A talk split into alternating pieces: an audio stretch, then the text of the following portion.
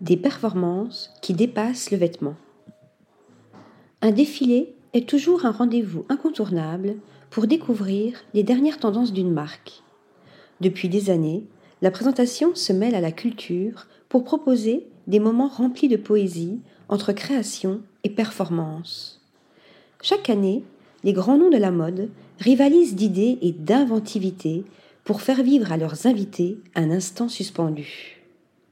Mais avec l'émergence des réseaux sociaux, un phénomène nouveau dépoussière le déroulement classique d'un défilé pour retenir l'attention et ainsi diffuser un message instantané à travers le monde.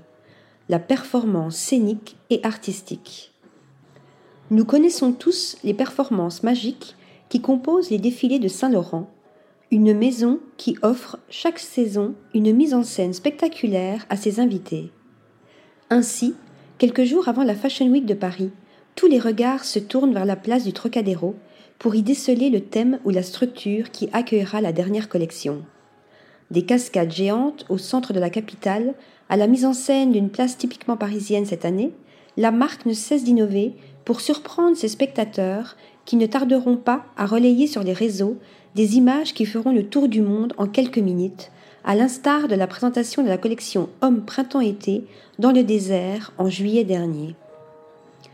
Mais la marque française n'est pas la seule à s'essayer à la technique de la performance pour séduire sa clientèle.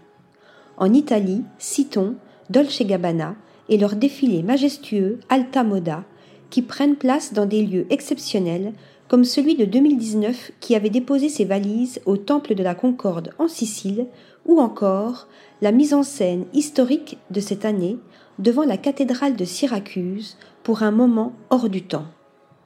Sans oublier la performance gigantesque de la maison Montclair qui a fêté ses soixante-dix ans sur la place du Duomo à Milan avec pas moins de sept cents danseurs, deux cents musiciens, cent choristes et neuf cent cinquante-deux mannequins, soit un casting de mille neuf cent cinquante-deux personnes correspondant à l'année de création de la marque.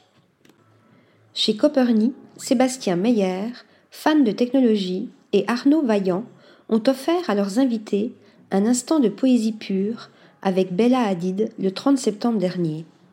Du spray-on a été vaporisé directement sur le corps nu de la mannequin pour se métamorphoser en robe blanche comme par magie.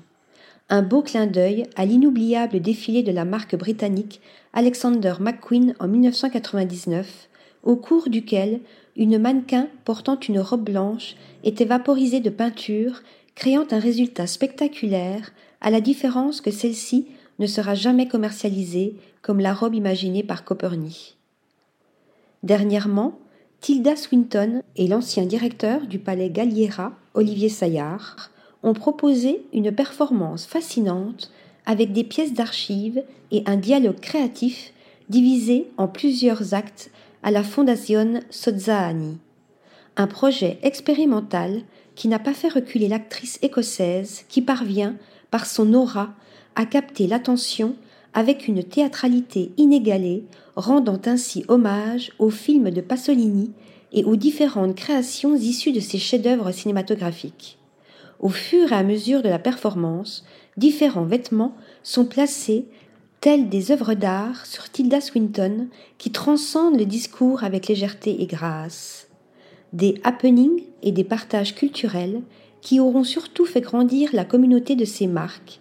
Maintenant, l'industrie de la mode est plus forte que l'habit lui-même, sachant qu'en général, seulement dix pour cent des vêtements présentés seront produits. Le défilé devient à son tour le produit d'un flux d'images qui est instantanément partagé sur les réseaux sociaux et servira à recruter de nouveaux abonnés. Ces derniers deviendront à leur tour des clients à qui les marques vendront de petites pièces ou autres accessoires. Article rédigé par Thomas Durin.